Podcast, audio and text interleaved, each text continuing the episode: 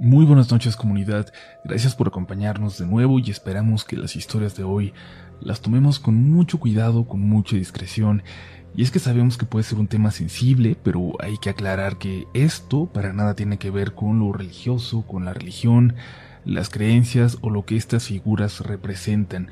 Para nada es una intención de nuestra parte faltar al respeto a, a la fe de, nuestros oyentes, eh, lo que sí podemos decir es que cuando decidimos quizás dedicar tanta fe, tanta devoción a una figura, a un objeto, bueno, según algunas otras creencias, le podemos dar demasiada energía y eso quizás no siempre es realmente bueno. Pero ustedes tienen la última palabra. Por ahora es momento de dejarse llevar y disfrutar, si se atreven, de las siguientes historias. ¿Listos? ¿Listas? Es momento de entrar a los siguientes relatos de la noche.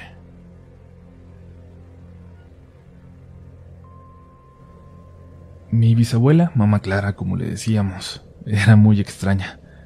No sé cómo pudo haber educado a la mujer más amable y tierna que he conocido, mi abuela. Mi mamá y yo, y creo que toda la familia, tiene el carácter siempre comprensivo y alegre de mi abuelita, pero como les digo, mi bisabuela era extraña, dura, la mujer más estricta del mundo, y eso que solo la conocí sus últimos años cuando se acercaba ya a los ochenta. Todo en ella me asustaba cuando era niña. Su casa me parecía aterradora, llena de objetos religiosos. La pared de su sala estaba llena, pero la de su cuarto parecía literalmente estar tapizada de crucifijos y cuadros católicos. A ella le parecía lindo, o reconfortante, supongo, pero a los demás, a toda la familia, nos da una sensación sinceramente macabra. En el jardín no recuerdo haber jugado ni una sola vez, y es que mamá Clara tenía tres figuras de vírgenes de tamaño real que parecían formar un semicírculo de frente a la casa, con sus manos al frente como rezando. Según supe originalmente, todas las figuras estaban en casas distintas de los hermanos de mi bisabuela, pero al final ella se quedó con todas. No creo que fueran caras ni elegantes, ni mucho menos. Eran de piedra, mucho más parecida a las estatuas de las tumbas que a una escultura pensada como decoración para un jardín o como arte. Esos rasgos burdos, simplificados que tenían en las caras, hacían que si las mirabas de cerca, notaras que esos rostros no tenían para nada las características delicadas, de una belleza hasta tranquila, con la que siempre se retrata a la Virgen. No, estas figuras parecían no tener expresión, no tener ni siquiera rostro. Mi historia ocurrió un primero de octubre. Lo recuerdo bien porque es el cumpleaños de mi abuela, pero también de su padre que en paz descanse, así que siempre se armaba una fiesta grande. Toda la familia se reunía a celebrarla, incluso mi bisabuela, que no iba a los cumpleaños de nadie, de ninguno de sus otros hijos, y que decía que no había nada que celebrar. Hasta ella acudía, pues era también el único día que dedicaba realmente a recordar a su difunto marido. La casa más grande era la de mamá Clara, pero por supuesto que no la prestaba. Así que siempre se celebraba en casa de mi tío Gerardo, apenas a unos metros de la suya. Lo que voy a contar sucedió cuando yo tenía seis años, pero lo recuerdo casi de forma fotográfica. Quisiera no hacerlo, pero lamentablemente lo recuerdo muy bien. Recuerdo que estaba quedándome dormida en una silla en medio del bullicio de la fiesta. Al lado de mí estaba mi prima Zaira, con la que había estado jugando toda la tarde y noche. Estábamos rendidas. Mi prima Leonora, hija de mi tío Gerardo, estaba por irse a dormir a su cuarto cuando le dijeron que no podía que estaba ocupado por los niños más pequeños a quienes habían puesto a dormir ahí. Vete a dormir a la casa de mamá Clara y llévate a las niñas para que puedan descansar también. En la mañana antes de que amanezca vamos por ellas. Le dijo mi mamá, y Leonora enojada me despertó y cargó a Zaira, que era muy delgadita y pequeña a pesar de ser de mi edad. Caminamos por aquella calle totalmente oscura. Le pregunté a Leonora si no se enojaría mi bisabuela, pues no le gustaba para nada que estuviéramos en su casa, menos cuando ella no estaba. Pero me dijo que si se enojaba, le diría que le reclamara a mi mamá. Total, que ella estaría mucho más a gusto si se hubiera podido dormir en su cuarto, y ahora tenía que irse a dormir a otra parte y encima cuidar de nosotras. Me contestó de mala manera. Fue un poco agresiva con su respuesta, pero enseguida se disculpó. Me dijo que estaba muy cansada y que no estaba enojada conmigo. Nos apresuramos porque comenzaba a lloviznar. Recuerdo cada paso que di. Recuerdo que la camioneta de mi tío estaba estacionada frente a aquella casa. Recuerdo cómo batallamos para abrir la reja oxidada. Me acuerdo perfectamente de todo. Yo no quiero quedarme en el cuarto de mamá Clara, le dije a Leonora. Claro que no, yo tampoco. Qué miedo, me respondió. Ella solo entró para sacar unas cobijas y nos acomodó a nosotras en la sala, juntando dos sillones. La casa estaba muy oscura, así que Leonora abrió la cortina de la ventana hacia el jardín de atrás para que nos entrara la luz de una lámpara de la barda. Era muy tenue, pero lo suficiente para no sentirnos completamente oscuras. Cuando estaba acostada no podía quedarme dormida por más que trataba.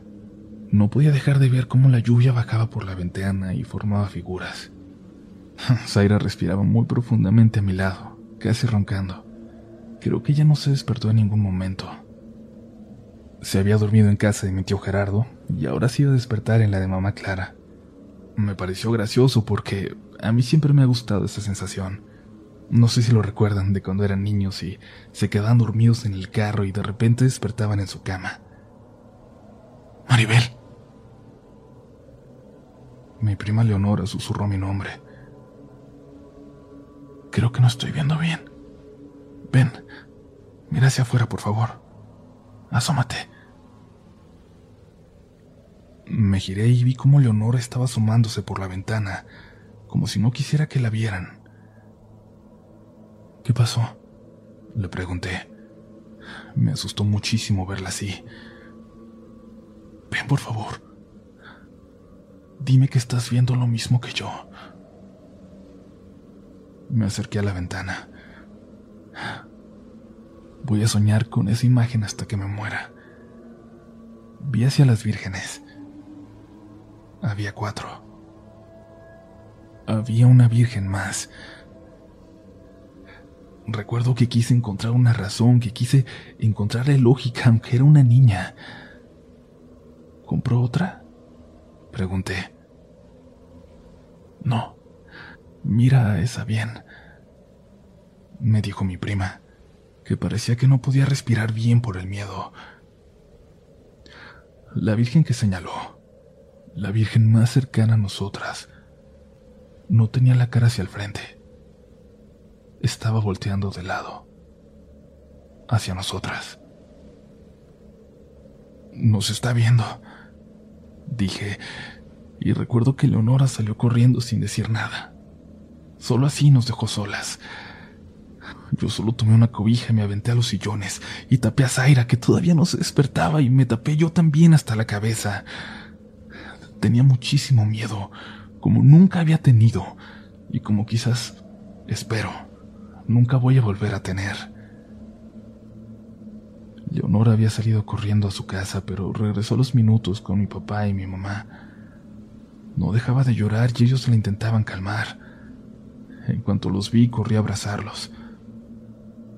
Desde la ventana ellos le querían mostrar que solo había tres vírgenes como siempre, y ella dijo que no lo había imaginado, que me preguntaran a mí. Y no sé si fue porque estaba muy enojada porque no se había dejado o porque de verdad yo quería creerlo, pero dije que no había visto nada, que solo había tres.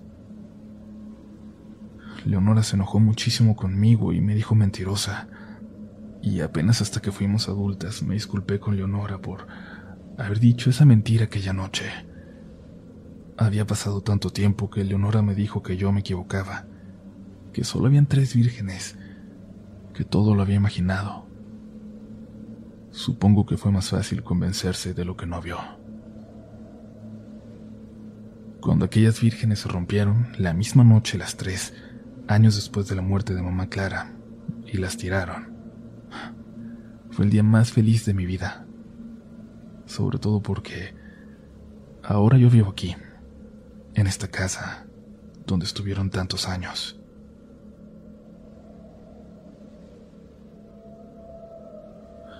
Comunidad, si tienen una figura religiosa cerca de ustedes, les invito a observarla cuidadosamente, con mucha atención, a que se acerquen, que la vean cara a cara y que me digan si de verdad no sienten ese algo que no tienen los objetos cualquiera. Quizás es solo nuestra imaginación, o quizás estos objetos sí se pueden cargar de energía. Lo bueno es que muchos y muchas de ustedes son totalmente escépticos, así que no habrá ningún problema al tener una figura tan cerca esta noche, al apagar las luces e irse a dormir. Continuamos con las historias de hoy.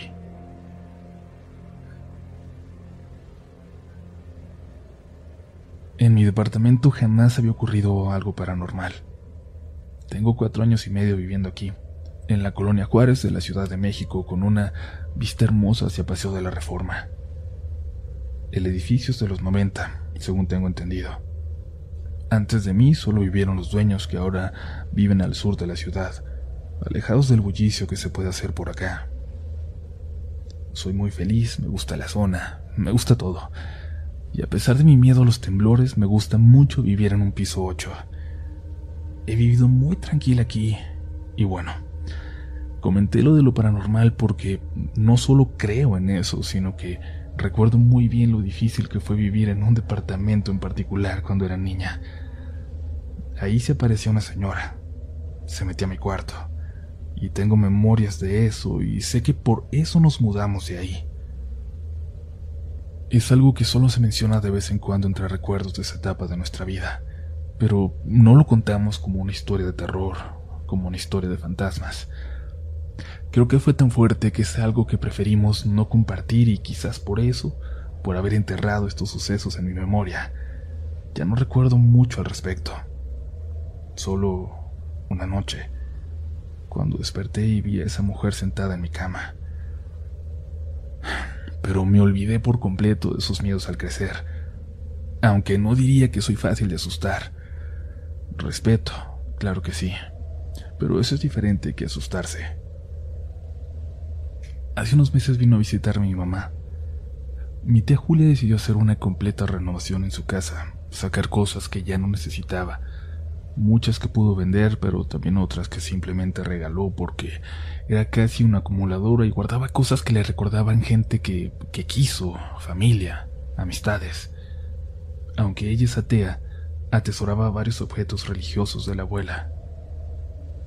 Cuando por fin se decidió a deshacerse de muchos de estos objetos también, mi mamá, que le estaba ayudando y que siempre busca alguna oportunidad de hacer negocio, pudo colocar esos objetos en una tienda de antigüedades por muy buen precio. La tía Julia estaba tan contenta que terminó por regalarle a mi mamá uno de estos objetos, valuado en más de 60 mil pesos. Véndelo o quédate con él, le dijo. Y mi mamá pensó en quedárselo para ver si en algún momento subía el precio. Vino a visitarme el día que le hicieron ese regalo. Casi nunca viene a mi departamento. Siempre soy yo la que va a casa de mis papás, pero como le quedaba de paso el regreso de con mi tía, pues llegó un rato. Solo un rato porque no le gustan los gatos y yo tengo dos.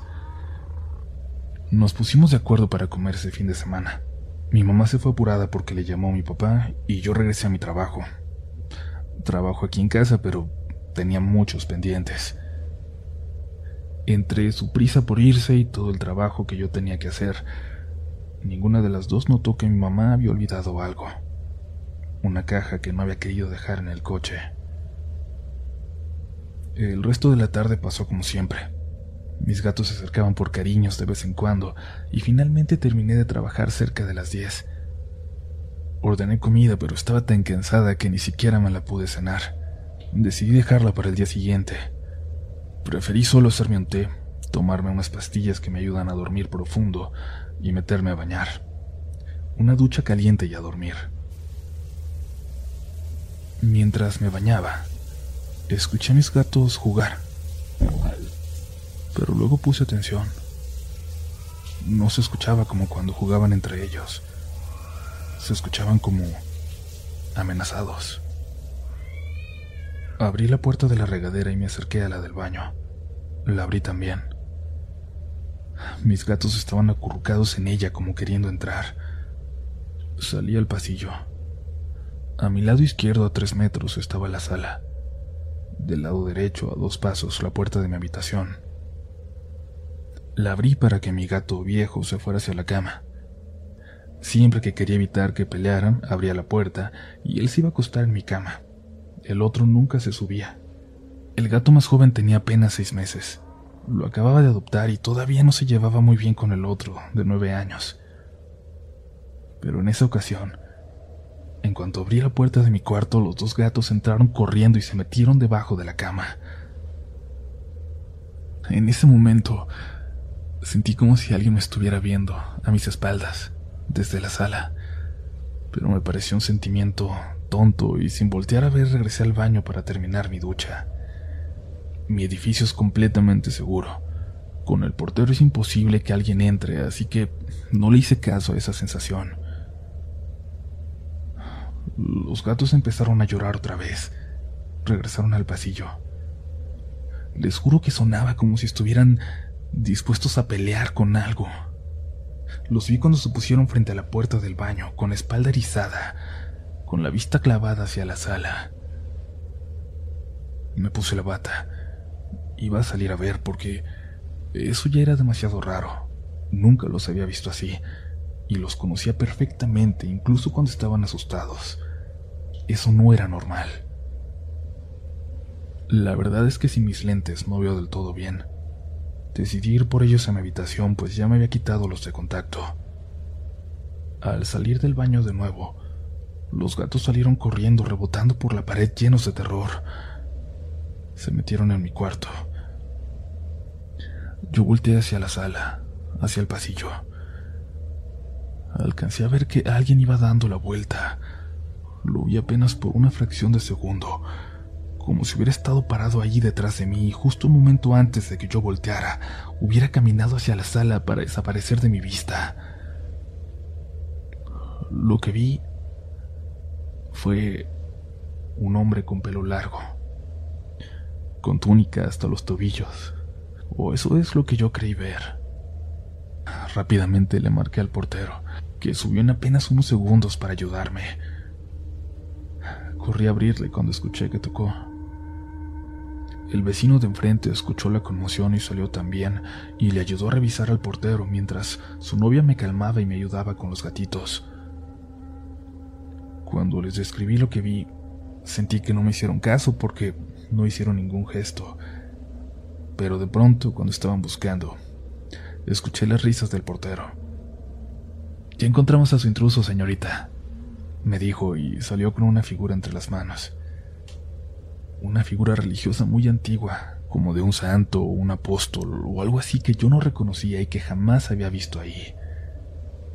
Le dije que eso no era mío y entonces pensé en la caja que había llevado mi madre, en lo que me había contado. Le pregunté de dónde lo sacó, que si estaba en una caja y él me dijo que no, que estaba en medio de la sala en el piso. La novia del vecino se quedó conmigo hasta que llegó una amiga que vive a unas calles para cuidarme. No quería contarle lo que había visto y por qué estaba tan asustada porque sentí que no me iba a creer. Y cuando me atreví a hacerlo, en efecto, lo atribuyó a mi cansancio, a las pastillas que me tomaba. Pero eso sigue sin tener lógica. La caja estaba rota. El empaque, lleno de periódicos para protegerlo, era muy grueso. No me imaginaba al portero sacando todo eso de ahí para ver qué había dentro. No, esa cosa ya estaba fuera cuando ellos llegaron. Mi mamá pasó el día siguiente por esa figura y le rogué, le imploré que no se la quedara. Lo vendió también a una tienda, que justamente está ahí en la colonia Juárez, pero les juro que yo no sabía que estaba ahí tan cerca, hasta hace poco, cuando pasé por ahí. Iba a un café a encontrarme con una amiga y sentí como si alguien me mirara desde dentro de la tienda, del aparador. Cuando volteé la vi, aquella figura, aquella hermosa pero a la vez horrible figura, que aún Gracias a Dios, supongo. No han logrado vender.